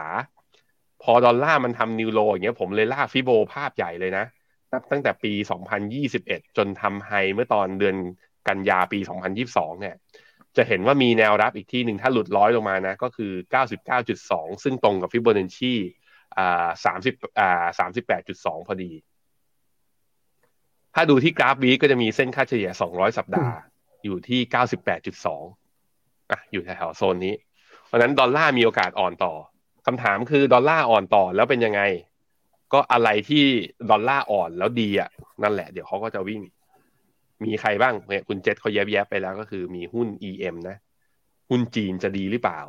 เกาหลีอินเดียก็คือพวก emerging market เนี่ย อาจจะกลับมาคึกคักอีกครั้งหนึ่งนะครับอะไปครับพี่ปั๊บครับเมื่อวานนี้ก็ทางบลนฟิโนเมนานะครับร่วมกับทางบลจ Principal ครับซึ่งเป็นผู้บริหารจัดการกองทุน Principal VNEQ เนี่ยนะครับกองทุนที่ลงทุนในตลาดหุ้นเวียดนาม เรามีงานสัมมนานะครับเรื่องการลงทุนตลาดหุ้นเวียดนาม แล้วก็ได้เชิญดรนิเวศเหมวชิรวรากรครับนักทุน VI ระดับตำนานของไทย มาบอกเล่าประสบการณ์การลงทุนในตลาดหุ้นเวียดนามนะครับอาจารย์นิเวศก็ออกมาเปิดใจครับบอกว่าตอนนี้เนี่ยมองเวียดนามนะครับเป็นตลาดที่น่าสนใจมากๆ ก็คืออนาคตเนี่ยจะซื้อหุ้นเวียดนามเพิ่มต่อไปเรื่อยๆ จนวันหนึ่งก็มีโอกาสนะครับที่ พอร์ตของอาจารย์เนี่ยจะมีสัดส่วนหุ้นเวียดนามมากกว่าหุ้นไทยนะครับ โดยอาจารย์เปิดเผยแบบนี้ครับว่าปัจจุบันนี้เนี่ยสัดส่วนการทุนนะครับในเฉพาะฝั่งที่เป็นหุ้น อาจารย์ถือหุ้นไทยอยู่ 70%แล้วก็ถือหุ้นเวียดนามอยู่ประมาณ 30%ครับ แต่ในช่วงหลายปีที่ผ่านมาอาจารย์ไม่ได้ซื้อหุ้นไทยเพิ่มขึ้นแล้วนะครับ ที่ซื้อเพิ่มมากขึ้นเรื่อยๆคือหุ้นเวียดนามเวลาที่ได้เงินปันผลจากตลาดหุ้นไทยในแต่ละปีนะครับอาจารย์โบจะเอาเงินส่วนนี้เนี่ยไปซื้อหุ้นเวียดนามเพิ่มขึ้น โดยอาจารย์เข้าไปลงทุนตลาดหุ้นเวียดนามมา 6-7 ปีแล้วนะครับพี่แบงก์ก็ปีแรกๆไปเนี่ยก็มองหาโอกาสการลงทุนตามสไตล์ VI นะครับก็จะไม่ลงทุนในตลาดหุ้นที่ขนาดใหญ่หรือพัฒนาแล้ว เพราะว่าก็มองว่าเออโกรดอาจจะไม่สูงมากแล้ว แต่ไปมองหุ้นที่เป็นหุ้นกำลังเติบโต อย่างหุ้นจีนหุ้นเวียดนาม แต่พอดูไปดูมาเนี่ยอาจารย์บอกว่าอาจารย์ชอบตลาดหุ้นเวียดนามมากกว่านะครับปีแรกที่เข้าไปฮะก็เข้าไปแบบเออไม่ได้มีข้อมูลมาก ก็ไปกว้านซื้อหุ้นที่เอ่อ ตรงตามเงื่อนไขการเติบโตแบบ VI ของอาจารย์นะครับ ปีแรกอาจารย์บอกว่าซื้อหุ้นเป็นร้อยตัวเลยครับ เหมือนตั้งเป็นกองทุนเป็นอินเด็กซ์ฟันของตัวเองนะครับ แล้วก็ซื้อหุ้นไปจนถึงขนาดว่า มีชื่ออาจารย์ติดในรายชื่อผู้ถือหุ้นใหญ่เนี่ยเป็นร้อยบริษัทนะครับพี่แบงค์ เพราะว่าเงินที่กระจายไปเนี่ยเงินไม่เยอะฮะ แต่พอมูลค่าของบริษัทเวียดนามมันมีขนาดเล็กมาก เงินที่อาจารย์เข้าไปซื้อก็เลยกลายเป็นว่ากลายเป็นผู้ถือหุ้นใหญ่เลย แต่พอปีหลังๆเนี่ยก็จับทางได้ครับ กลายเป็นว่าพอร์ตหลักของอาจารย์เนี่ยมีหุ้นของเวียดนามอยู่ประมาณ 8 ตัวครับ โดยอาจารย์นิเวศตั้งใจว่าจะถือนะครับ ไม่ขายเลยเป็น 10 ปีครับ วิธีในการเลือกการลงทุนในตลาดหุ้นเวียดนามของดรนิเวศก็คือ มองหุ้นเวียดนามปัจจุบันเนี่ยเหมือนกับตลาดหุ้นไทยเมื่อประมาณ 20-30 ปีก่อนครับ ก็คือมีโอกาสเติบโตอีกมากนะครับ แล้วก็มีหุ้นถูก มีหุ้นที่น่าสนใจอยู่เยอะเลย เวลาจะเข้าไปซื้อก็เทียบกับตลาดหุ้นไทยเลยครับ ใช้หลักการ VI เหมือนกันเลย ก็คือมองว่าสมมติหุ้นไทยนะครับ มี AOT หุ้นเวียดนามเนี่ย มีบริษัทสายการบินหรือเปล่า อาจารย์ก็ไปเจอมา แต่ปรากฏว่า Market Cap หรือว่ามูลค่าตลาดเนี่ยห่างกันหลายเท่าตัวเลยนะครับ ซึ่งอาจารย์มั่นใจว่าสักวันหนึ่งเนี่ยบริษัทนี้มันจะมีมูลค่าเติบโต หรือว่าอาจจะใหญ่หรือเท่ากับ AOT ก็ได้ เพราะฉะนั้นอาจารย์ก็เข้าไปซื้อหุ้นเหล่านี้เก็บไว้ตั้งแต่เนิ่นๆนะครับ ก็มีทั้งหุ้นในกลุ่มสายการบิน กลุ่มค้าปลีกนะครับ สาเหตุที่ชอบตลาดหุ้นเวียดนามก็เป็นเพราะหนึ่งนะครับเรื่องของเศรษฐกิจครับแนวโน้มเศรษฐกิจเวียดนามเนี่ยมีโอกาสเติบโตแซงหน้านะครับประเทศไทยแล้วก็เป็นประเทศที่มีประชากรนะครับโครงสร้างประชากรเนี่ยสนับสนุนฮะโดยพ้องยิ่งเรื่องของอายุประชากรนะครับเวียดนามเนี่ยมีประชากรในวัยทำงานในสัดส่วนที่สูง มีเรื่องของระบบการศึกษาที่ดีนะครับ มุ่งเน้นการพัฒนาเรื่องของวิศวกรรม เทคโนโลยี แล้วก็มีบริษัทซอฟต์แวร์เนี่ยที่มีการเติบโตมากขึ้นมา อาจารย์บอกว่าเวียดนามจะกลายเป็นคู่แข่งสำคัญนะครับในเรื่องของเทคเอ่อ outsourcing คู่แข่งกับอินเดีย แล้วก็บอกว่าในเร็วๆนี้นะครับมีโอกาสที่เวียดนามเนี่ยจะเปลี่ยนจากการเป็น frontier market ขึ้นไปเป็น emerging market นั่นหมายความว่าจะเป็นการเปิดประตูนะครับให้ต่างชาติสามารถเข้ามาลงทุนในเวียดนามได้มากขึ้น ดรนิเวศคาดว่าจะมีการเปลี่ยน tier เนี่ยนะครับในช่วงประมาณสักปีนี้หรือปีหน้า 2024 หรือว่า 2025 นะครับ โดยพอร์ตการลงทุนในตลาดหุ้นเวียดนามของดรนิเวศนะครับที่บอกว่ามีตัวหลักอยู่ 8 ตัวเนี่ยมีอะไรบ้าง ตัวที่ 1 ก็คือหุ้นของ FPT ตัวที่ 2 คือ Diamond นะครับ ตัวที่ 3 คือ Mobile World 4 คือ VIE 5 คือ ACB 6 คือ VRE 7 นะครับ MT2 8 คือ VSH อันนี้เป็นบริษัทเอ่อพวกโครงสร้างพื้นฐานนะครับ แล้วก็อีกบริษัทหนึ่งคือ FRT แล้วก็มี PMJ ด้วยนะครับ ซึ่งเป็น บริษัทที่ทำธุรกิจเกี่ยวกับเครื่องประดับ แล้วก็การซื้อขายทองครับ แต่แล้วก็ตามเนี่ยนะครับอาจารย์นิเวศก็บอกว่า อนาคตนะครับถ้ามีโอกาสก็จะเข้าไปซื้อเข้าไปสะสมหุ้นเวียดนามเพิ่มขึ้นเรื่อยๆ ตอนนี้เนี่ยที่ถือได้แค่ 30%เพราะว่าติดเรื่องของเอ่อ foreign limit ฮะไม่สามารถเข้าไปเป็นผู้ถือหุ้นในตลาด หรือว่าในบริษัทเวียดนามเนี่ยเกินกว่าที่กฎหมายกำหนดได้ ถ้าหากว่ามีหุ้นเวียดนามมีโอกาสที่จะเข้าไปซื้อเพิ่มได้ดรนิเวศก็บอกว่าพร้อมจะเข้าไปซื้อแล้วก็บอกกับโบรกเกอร์ว่า ถ้ามีในฝั่งของต่างชาติเนี่ยให้มาบอกได้เลยนะครับ ยอมถึงขนาดว่ายอมจ่ายพรีเมียมสูงถึง 5-7%ในการเข้าไปซื้อหุ้นเวียดนาม ก็แปลว่าดรนิเวศเนี่ยค่อนข้างมั่นใจมากๆเลยกับการเติบโตของหุ้นเวียดนามในอนาคตนะครับแต่ก็ตามเนี่ยก็ไม่ได้มีแต่โอกาสอย่างเดียวความเสี่ยงก็มีด้วย อาจารย์นิเวศก็เตือนนะครับ บอกว่าใครที่ลงทุนเวียดนามนะครับให้ระมัดระวังปัจจัยหน่อยไม่ว่าจะเป็นเรื่องของความเสี่ยงเรื่องของนโยบายที่เปลี่ยนแปลงไปอย่างรวดเร็วโดยเฉพาะยิ่งของการเมืองนะครับเขาก็กลัวว่า อย่างจีนเนี่ยนะฮะพอมีการเปลี่ยนนโยบาย นโยบายเศรษฐกิจก็เปลี่ยนตามเวียดนามเนี่ยก็มีความเสี่ยงในลักษณะนั้นเหมือนกัน2นะครับคือการจำกัดการเข้าถึงการลงทุนนะครับก็เรื่องของ foreign limit ต่างๆ แล้วก็ 3 คือตลาดหุ้นเวียดนามเนี่ยเป็นตลาดหุ้นที่ผู้เล่นหลักคือนักทุนรายย่อยครับเพราะฉะนั้นเนี่ยก็จะส่งผลนะครับต่อมูลค่าการซื้อขาย แล้วก็ความหนาแน่ของตลาดด้วยนะครับเพราะรายย่อยเนี่ยก็ถือว่ามีอารมณ์ค่อนข้างมาก เพราะฉะนั้นเนี่ยก็อยากให้ ติดตามกันครับหุ้นเวียดนาม ผมถามว่าอาจารย์นิเวศมั่นใจแค่ไหนว่าวันหนึ่งหุ้นเวียดนามหรือว่าเศรษฐกิจเวียดนามจะเติบโตแซงหน้าไทย อาจารย์นิเวศบอกว่ามั่นใจร้อยเปอร์เซ็นต์เลยฮะเวียดนามแซงไทยแน่นอน อยู่ที่ว่าจะแซงช้าหรือว่าแซงเร็วเมื่อไหร่ครับพี่แบงค์อือครับผม มีปั๊บมีถามไหมว่า ภายในปีสองปีข้างหน้าเนี่ยคิดว่าปัชนีเวียดนามจะไปประมาณไหน มีถามไหมอ๋อมีมีถามเหมือนกันครับ อาจารย์นิเวศบอกว่าช่วงปี 2 ปีที่แล้วเนี่ยอาจารย์เข้าไปซื้อหุ้นเวียดนามในช่วงที่ดัชนีหลุดต่ำกว่าหนึ่งพันนะครับก่อนหน้านี้เวียดนามเคยขึ้นไปทำไฮที่ประมาณ 1,500 อาจารย์นิเวศเชื่อว่าพันห้าเนี่ยกลับไปเห็นแน่นอน แล้วผมถามว่าตอนนี้ยังซื้อทันหรือเปล่าเพราะมันขึ้นมาจากพันหนึ่งขึ้นมาพันหนึ่งพันสองแล้วเนี่ยนะครับอาจารย์นิเวศบอกว่าซื้อตอนนี้ยังไงก็ทันเนี่ยเพราะว่าอนาคตเวียดนามมีโอกาสเติบโตอีก เยอะเลยครับ อันนี้ต้องบอกว่า ก็พูดเหมือนในฐานะมุมมองของคนที่มีพอร์ตการลงทุนอยู่แล้วนะครับ อาจจะมีความชื่นชอบส่วนตัวบ้าง เราก็ลองเอามุมมองอาจารย์นิเวศน์ไปไปพิจารณาไปทำการบ้านต่อกันได้ครับมาดูที่หน้าจอผมครับ เวียดนาม index ปัจจุบันนี้อยู่ที่หนึ่งพันหนึ่งร้อยห้าสิบสี่นะถ้าอาจารย์นิเวศบอกว่าแกหวังว่าปีอ่าพันห้าพันห้าแถวแถว high เดิมเมื่อตอนปีสองพันยิบสองก็เท่ากับตรงนี้มี upside อยู่ที่ประมาณสักสามสิบเปอร์เซ็นทีเดียว ลองพิจารณาประกอบนะ อย่าเชื่ออาจารย์ เพราะอาจารย์แคนลงไปแล้ว เราเป็นนักลงทุนเนี่ย แล้วต้นทุนเราก็อาจจะไม่ได้ต่ำเท่าอาจารย์ด้วย อาจารย์ถือตั้งแต่ก่อนนะแกเป็นผู้มาก่อนการในการลงทุนในเวียดนาม และอาจารย์ก็บอกแล้วด้วยว่าปลายปีที่แล้วใช่ไหมสะสมตอนพันต้นๆอย่างเงี้ยหรือต่ำพันแกก็เริ่มซื้อมาแล้ว เพราะฉะนั้นคือเอ่อก็เป็นข้อมูลประกอบการตัดสินใจ แล้วผมคิดว่าเราในฐานะนักลงทุน เราไม่ควรใช้หูเล่นนะ เราควรใช้หัวเล่นก็คือฟังมาแล้วเอาไปคิดเอาไปวิเคราะห์ เอาไปประเมิน แล้วเกิดเป็น thesis ในกลยุทธ์การลงทุนของตัวเองทีหนึ่งแต่ว่าถ้าไม่รู้จะซื้ออะไรบนแพลตฟอร์ม Finnomena เรามีกองทุนเวียดนามเพียบเลย แล้วก็กองที่เราแนะนำคือ principal VNEQ ซึ่งในแต่ต้นปีที่ผ่านมาก็ต้องบอกว่า outperform ตลาดด้วยเช่นเดียวกันครับไปปั๊บข่าวสุดท้ายกัน ครับรอเปิดประชุมนะครับ สภาผู้แทนราษฎร9โมงครึ่งครับ อีกประมาณครึ่งชั่วโมงนะครับ ก็เมื่อวานนี้เนี่ยก็ถือว่ามีเหตุการณ์ที่ทำให้หลายคนกังวลกันกับเรื่องของอนาคตการเมืองไทยนะครับ หลังจากที่สารรัฐธรรมนูญครับมีมติรับคำร้อง กรณีคุณพิธานะครับ ถูกร้องทำผิดตามมาตรา 49 เรื่องของร่างยกเลิกกฎหมายอาญามาตรา 112 ล้มล้างการปกครอง ส่วนกรณีถือหุ้นสื่อนะครับ ก็หยุดปฏิบัติหน้าที่สสแล้วก็มีการรับคำร้องจากกกตแล้ว เตรียมจะส่งพิจารณาต่อครับ ซึ่งวันนี้เนี่ยนะครับจะมีความสำคัญมาก เพราะว่าจะมีการโหวตเลือกนายกนะครับ โดยขั้นตอนเนี่ยก็คือเช้านี้นะครับ ทางสภาจะมีการเปิดประชุมประมาณ9โมงครึ่งครับ แล้วก็จะมีการเสนอชื่อสสนะครับ โดยสสเนี่ยจะต้องเป็นบุคคลจากบัญชีรายชื่อแคนดิเดตของพรรคที่มีจำนวนสส25 คนขึ้นไป ซึ่งตอนนี้นะครับก็มีอยู่ไม่กี่พักนะครับที่มีคะแนนเสียงถึง ก็หนึ่งในนั้นก็มีทั้งก้าวไกลก็คือคุณพิธานะครับพรรคเพื่อไทยมีคุณแพทองทาน คุณเศรษฐาแล้วก็คุณชัยเกษมพรรคภูมิใจไทยมีคุณอนุทินพรรคพลังประชารัฐมีพลเอกประวิตยแล้วก็พรรครวมไทยสร้างชาติ มีพลเอกประยุทธ์แล้วก็คุณพีรพันธ์นะครับรวมไปถึงพรรคประชาธิปัตย์ด้วยครับ หลังจากที่มีการเสนอชื่อ ผู้ที่จะเข้ามาชิงตำแหน่งนายกนะครับ ต้องมีสสรับรองไม่น้อยกว่า 1 ใน 10 ของสสทั้งหมดที่มีอยู่ หลังจากนั้นเนี่ยก็จะเป็นการอภิปรายแล้วก็แสดงวิสัยทัศน์นะครับ โดยประธานรัฐสภาครับจะเปิดให้สมาชิกซักถามแคนดิเดตนายก พร้อมกับให้แสดงวิสัยทัศน์ต่อที่ประชุม ซึ่งจะเป็นครั้งแรกครับที่มีการแสดงวิสัยทัศน์ของแคนดิเดตนายกนะครับ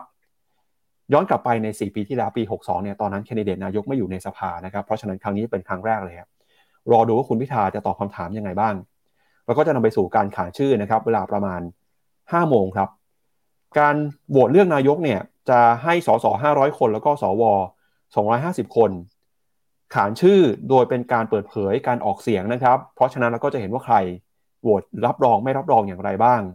แล้วก็การโหวตเลือกนายกในรอบนี้นะครับ จะต้องได้คะแนนเสียงมากกว่ากึ่งหนึ่งนะครับในการเห็นชอบคือ 376 เสียงถึงจะนำไปสู่ขั้นตอนในการเเป็นนายกรัฐมนตรีได้ครับ ก็ วันนี้เนี่ยลุ้นกันมากนะครับ ว่าจะเป็นยังไงนะครับ แล้วก็ประมาณสัก5โมงเนี่ยจะมาดูกันว่าการโหวตจะเป็นยังไงบ้างเดี๋ยวชวนคุณผู้ชม ดูไทม์ไลน์ในการโหวตกันอีกครั้งหนึ่งนะครับ ก็9โมงครึ่งครับ เปิดประชุมสภา4โมงเย็นผู้ที่ถูกเสนอชื่อก็คือคุณพิธาเนี่ยจะต้องแสดงวิสัยทัศน์ แล้วก็ตอน5โมงเย็นเริ่มลงคะแนนคาดว่าจะใช้เวลาประมาณ 2 ชั่วโมงครึ่ง ไม่เกิน2ทุ่มนะครับ เราน่าจะทราบผลการโหวตในรอบแรกของวันนี้กันแล้วครับพี่แบงค์อืมครับผมตอนทุ่มหนึ่งอย่าลืมอย่าลืมมาดู what's happening ทางฟิโนเมนานะ ผมเชิญ ผมให้พี่ปั๊บเชิญ ไม่ใช่ผมเชิญ ผมให้พี่ปั๊บไปเชิญ เสียป๋องมาคุยกันว่า เดี๋ยวเปิดแต่ว่า เดี๋ยวเนี่ย เดี๋ยวเปิดจอข้างหลังนะ ให้พี่ป๋องดูตามกันไปเลยว่าเขาโหวตกันขานชื่อนะตอนนั้นหรือเปล่า ผมคิดว่าห้าโมงน่าจะยังไม่โหวตถ้าดูจากการเปิดประชุมไอ้คราวก่อนๆนนะ น่าจะมี delay แบบอาจจะไปแถวๆประมาณสักหกโมงหรือทุ่มหนึ่ง ซึ่งตอนนั้นน่ะมันเป็นเวลาที่จะมีไลฟ์ ผมไลฟ์กับเสียป๋องอยู่พอดี แล้วก็เข้าใจว่าอาจจะไม่แบ่งเป็นสอสอโหวตก่อนแล้วสวโหวตจะเป็นเอามายำรวมกันเลยทุกคน แล้วก็เรียงตามอักษรตั้งแต่ตัวกอไก่ไปยันฮอนคูก ซึ่งไม่มีใครชื่อฮอนคูกนะ ผมดูแล้วแต่ว่าเริ่มตั้งแต่กอไก่มาเลย แล้วก็เรียงมาสสกับสวจะสลับกันไป โอ้โหคนแรกๆเนี่ย กดดันสุดๆ คนแรกๆเนี่ยกดดันสุดๆ เฮ้ยคุณเจษบอกว่าได้ยินข่าวว่าเลื่อนออกไปก่อนเนาะเหรอพี่ปั๊บยังไม่เห็นครับพี่แบงค์เอาอย่าปล่อยข่าวลือสิคุณเจษดาไม่เอาไม่เอาอะเรามาดูกัน เรามาดูกัน ผมคิดว่าตลาดหุ้นไทย ก็อาจจะวันนี้ก็อาจจะอยู่ในกรอบแคบๆ ไม่ว่าขึ้นหรือลงอาจจะไม่มีผลอะไรมาก จนกว่าที่เราจะรู้กันว่า สิ้นสุดวันนี้เลยไหม ได้นายกเลยหรือเปล่า หรือต้องมีนัดต่อไป หรือว่าแล้วกระแสมวลชนตอบรับต่อ react ต่อเรื่องนี้จะเป็นยังไงต้องบอกว่าเดือดช่วงนี้เดือดจริง ๆ ครับผมครับ ก็อะขานชื่อนะครับ 376 เสียงครับ ต้องมาลุ้นกันว่าคุณพิธาจะได้หรือเปล่านะครับ ตอนนี้เนี่ยพักร่วมรัฐบาลมีอยู่ 312 เสียงขั้วรัฐบาลเดิมเนี่ยมีอยู่ 118เอ่อ188 เสียงนะครับ แล้วก็คนที่บอกว่าจะโหวตให้เนี่ย มีอยู่ไม่กี่ท่านเท่านั้นนะครับ ในฝั่งของสวนะครับ ก็ต้องมาลุ้นกันว่า วันนี้จะเป็นยังไงนะครับ แล้วก็มาดูกันในภาพของตลาดหุ้นไทยบ้างนะหุ้นไทยช่วงที่ผ่านมาก็ซื้อขายกันอย่างระมัดระวังนะครับ โดยมูลค่าตลาดหุ้นไทยเนี่ยตอนนี้ถ้าเปรียบเทียบความถูกแพงก็ยังถือว่าถูกกว่าค่าเฉลี่ยในอดีตนะครับ แต่ก็ตามเรื่องของการเมืองก็ยังคงเป็นปัจจัยที่เข้ามากดดันการลงทุนในช่วงนี้นะครับครับผมครับ แล้วก็ที่เราบอกกันไว้ครับ ช่วงท้ายเนี่ยจะมาดูกันว่า ตลาดหุ้นเกาหลีใต้ มีความน่าสนใจแล้วจะลงทุนในกองทุนไหนนะครับ มาดูกันในช่วงของ The Opportunity ครับครับผมโอกาสการลงทุนนะ คิดว่าวันนี้จะออกมาเป็น technical call จริง ๆ แล้วบทความทุกอย่างนี่ยเตรียมกันไว้แล้วอะวันนี้มาเล่า recap ผมขออนุญาตเล่า recap เร็วๆ หุ้นชิปข้างในเกาหลีใต้นะ ไม่ว่าจะเป็นตัวเนี่ยฮะแต่ละตัวนะ จะเห็นว่าอ่าเริ่ม outperform ตัวดัชนีคอสปีมาตั้งแต่ต้นปี คือนอกจากหุ้น tech ในจีนแล้วก็มี tech ไต้หวันแล้วก็ tech ที่เกาหลีนี่แหละที่ได้ประโยชน์จากเรื่อง AI บูมแล้วก็ดันดัชนีด้วยขึ้นมานะฮะอันนี้ก็เป็นจุดหนึ่งที่ถามว่าเอ๊ะดัชนีหุ้นเกาหลีขึ้นมาได้ด้วยอะไรคือ มันมีเขาเรียกว่ามันมีหุ้น exposure บางตัวที่ได้ประโยชน์จากตัวกระแสในช่วงตั้งแต่ต้นปี มันไม่ใช่แค่หุ้นอเมริกาอย่างเดียวนะฮะอะไปหน้าต่อไปฮะคราวนี้ดัชนีตัวกองที่เราจะไปลงเนี้ยของเกาหลีนะเขาจะไปลงใน ETF ที่ชื่อว่า iShare MSCI South Korea ETF ซึ่งมันก็ล้อตามตัวดัชนีคอสปีนั่นแหละ แต่เพียงแต่ว่าพอมันเป็น iShare ปุ๊บ กองทุนเขาก็จะเป็น convert มาเป็นตัวดอลลาร์เทอมก็คือเป็นสกุลเงินดอลลาร์ถามว่ามีหุ้นอะไรอยู่ข้างในพอร์ตบ้าง อันเนี้ยอย่างที่คนเห็นนะ ก็พอจะรู้กันอยู่แล้วหนึ่งก็คือซัมซุงซัมซุงทำอะไรก็ซัมซุงก็คิดเป็นสัดส่วนต่อ GDP ของเกาหลีนะ ล่าสุดก็แถวๆอยู่ประมาณ 12-13%อร์เซ็นต์นี่หุ้นตัวเดียวนะ ใหญ่มาก มีบริษัทลูกก็อย่างเช่น Samsung Electronics Samsung Life Insurance Samsung Biologics นะครับ ก็เป็นคือเป็นตระกูลแชร์บอลที่มีมูลค่าคือเกินกว่า 400 500ไม่4แสน5แสนล้านอะ ก็เป็นหุ้นขนาดใหญ่ อันนี้ก็กินอิทธิพลอยู่ข้างในดัชนีค่อนข้างเยอะนะฮะ โดยที่ตัวเวทเนี่ยก็คิดเป็น 23%ของตัว M ไอตัว iShare MSCI South Korea เลยนะครับ ตัวที่ 2 SK Hynix SK Hynix คือใครก็คือ เป็นผู้ผลิตชิ้นส่วนตัว Semiconductor เจ้าสำคัญอันดับ 2 รองจากซัมซุงที่อยู่ข้างในเกาหลี แล้วก็จริง ๆ แล้วอยู่ใน global supply chain ของโลกด้วย เช่นเดียวกันนะครับ เป็นอ่าเป็นพวก chipset ที่เกี่ยวข้องกับพวกหน่วยความจำนะฮะอ่าเป็นอันดับ 2 ของเกาหลี และเป็นผู้ผลิต chipset หน่วยความจำเนี่ยเพียเป็นอันดับ 3 ของโลกเอ่อเลยลูกค้ารายใหญ่ของเขาก็ยังเป็นลูกค้าพวกบริษัท tech ทั้งหลาย Microsoft Apple ASUS Dell พวกไออุปกรณ์คอมพิวเตอร์โน้ตบุ๊กทั้งหลายนะฮาร์ดดิสก์หรือว่า SSD ที่ใส่ข้างในเนี้ยอ่า SK Hynix เนี่ย จองมันไปหมดเลย อันดับสามอันนี้อะซัมซุงเหมือนกัน อันดับสี่ LG Chemical อันดับห้า POSCO อันดับหก Hyundai อันดับเจ็ดมี Naver Naver นี่เป็นนี้เอ่อผู้ผลิตแอปพลิเคชันตัว social network ที่คนไทยใช้กันเยอะที่สุด Line Line ไม่ใช่ของคนญี่ปุ่นนะ มันของคนเกาหลี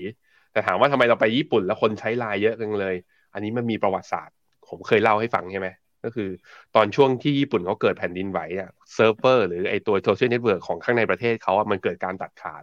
มันเหลือแค่ตัวแอปพลิเคชันไลน์อย่างเดียวที่คนญี่ปุ่นเขาติดต่อสื่อสารได้ คือคนญี่ปุ่นเลยแบบว่าตอบแทนบุญคุณด้วยการใช้กันมาอย่างต่อเนื่อง ส่วนไทยเลยนะใช้เพราะสติกเกอร์นะแล้วใช้เพราะมันเสพติดไปแล้วนะฮะอะไปหน้าต่อไป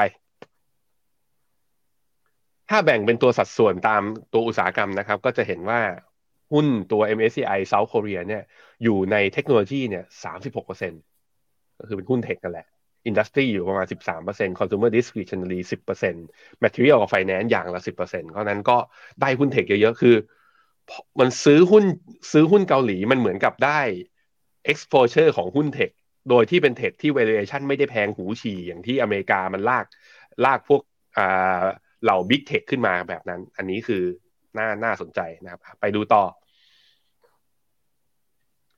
นี่กองทุนที่ลงทุนในเกาหลีเนี่ยมีอยู่สองกองทุกคนสำหรับในไทยนะ ก็คือกองที่หนึ่งคือ SCB KEQ TG กองที่สองคือ Principal KEQ จะเห็นว่าการเคลื่อนไหวใกล้เคียงกันนะ ถ้าย้อนหลังไปหนึ่งปี โดยทั้งสองกองนี้ไปลงใน iShare MSCI South Korea เหมือนกัน เหมือนกันทั้งคู่ ถามว่าเอาแล้วผลตอบแทนมันต่างกันนิดๆหน่อยๆเนี่ยมันต่างกันจากเรื่องอะไร ผมคิดว่าก็เป็นเรื่องค่าธรรมเนียมกับเรื่องการอ่าเรียกนโยบายป้องกันความเสี่ยงบางอย่าง อันนี้เย one year performance เป็นแบบนี้อะลองไปดู year to date หน่อยพี่ปั๊บ year to date performance จะเห็นว่า SCB KEQTG อ่าดีกว่าอีกนิดนึง บวกมาประมาณ 11%ในขณะที่ Principal KEQ เนี่ยบวกอยู่ที่ประมาณสัก 8.55%ผมคิดว่าเรื่องอ่า hedging policy นะ กับเรื่องค่าธรรมเนียมที่อาจจะเก็บ ต่างกันนิดนึงเนี่ยแล้วแต่เลยคือถ้าคุณอยากได้วันนี้แล้วเงินคุณอยู่ใน money market ของ principal อย่างเงี้ยหรือว่าอยากจะโยกออกมาจาก principal ก็ใช้ตัว principal เป็นตัว tools ในการลงทุนได้ แต่ถ้าเป็นมุมมองของทางเราเนี่ย เราจำเป็นต้องเลือกนะ เราจำเป็นต้องเลือกกองที่ถ้าผลตอบแทนใกล้กัน หรืออเราเลือกกองที่ค่าธรรมเนียมในภาพรวมเนี่ยถูกกว่า เพราะว่าถ้ามันถูกกว่ามันแปลว่านักลงทุนก็จะได้ประโยชน์ที่มากกว่า เราจึงเลือก SCB KEQTG นะครับอะไปกลับมาดูที่หน้าจอผมครับ อ่าโปรดิวเซอร์ KOSPI เหตุผลก็คือเหมือนอ่า RSI กลับขึ้นมายืนเหนือ 50 ตัวเส้นค่าเฉลี่ย 20 วันเนี่ยก็ทะลุผ่านขึ้นมาอีกรอบหนึ่ง แล้วตัวที่เป็นเหตุผลตัดสินใจตัวสำคัญก็คือ เราเห็นแล้วว่ากราฟ week มันกลับมายืนเหนือได้อีกครั้งหนึ่งนะกลับมายืนเหนือเส้นค่าเฉลี่ย 200 วันได้อีกครั้งหนึ่ง upside ที่เราตั้งเป้าไว้นะ ที่เราตั้งเป้าไว้อ่าถ้ามันผ่าน high เดิมตรงแถวๆ2,670 ตรงนี้ไปได้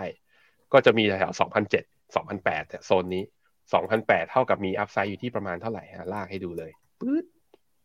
อยู่ที่ประมาณ 7 7 7.6ถึง8เปอร์เซ็นอยู่ที่ประมาณนี้นั้นใครสนใจก็ระยะสั้นพอเป็นเทคนิคได้ ส่วนระยะยาวถามว่าไปได้ไหม จริง ๆ แล้วตัวหุ้นเกาหลีเนี่ยค่อนข้างมีทิศทางล้อไปกับ global trade คือถ้าเศรษฐกิจมีเรื่อง recession เนี่ย โอกาสมันลดลงเรื่อยๆ จริง ๆ นะ แล้วเศรษฐกิจโลกไม่ได้ถึงขั้น recession แล้วกลับมาค้าขายกันได้ ดีเนี่ยหุ้นเกาหลีก็จะมี upside ที่เปิดมากกว่าเป้าระยะสั้นที่เรามองไว้ให้นะครับอะใครที่สนใจ อย่าลืมนะ จะซื้อเนี่ยต้องซื้อกับแพลตฟอร์มของ Finnomena อย่าไปซื้อที่อื่นนะครับครับก็เดี๋ยวชวนคุณผู้ชมติดตามรายการดีๆของ Finnomena นะครับ วันนี้หนึ่งทุ่มพี่แบงค์จะคุยกับเสี่ยป๋องวัชระแก้วสว่างครับ ถึงเทคนิคแล้วก็มุมมอง การลงทุนในตลาดหุ้นไทยช่วงนี้นะครับแล้วก็งานสัมมนาของ Finnomena เนี่ยวันศุกร์นี้นะครับ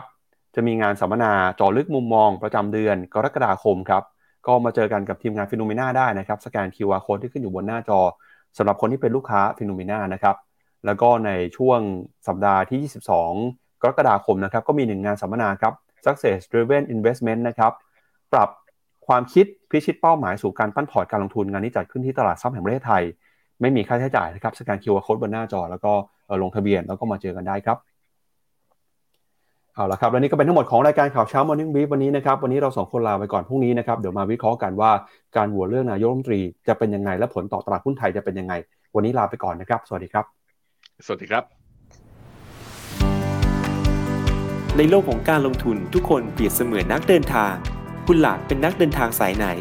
กองนี้ก็ดี เทรนการลงทุนนี้ก็มา ใครว่าดีเราก็ไปหมดแต่ไม่ค่อย work ให้ Finnomena Exclusive บริการที่ปรึกษาการเงินส่วนตัว ที่พร้อมช่วยให้นักลงทุนทุกคนไปถึงเป้าหมายการลงทุน สนใจสมัครที่ f i n o m e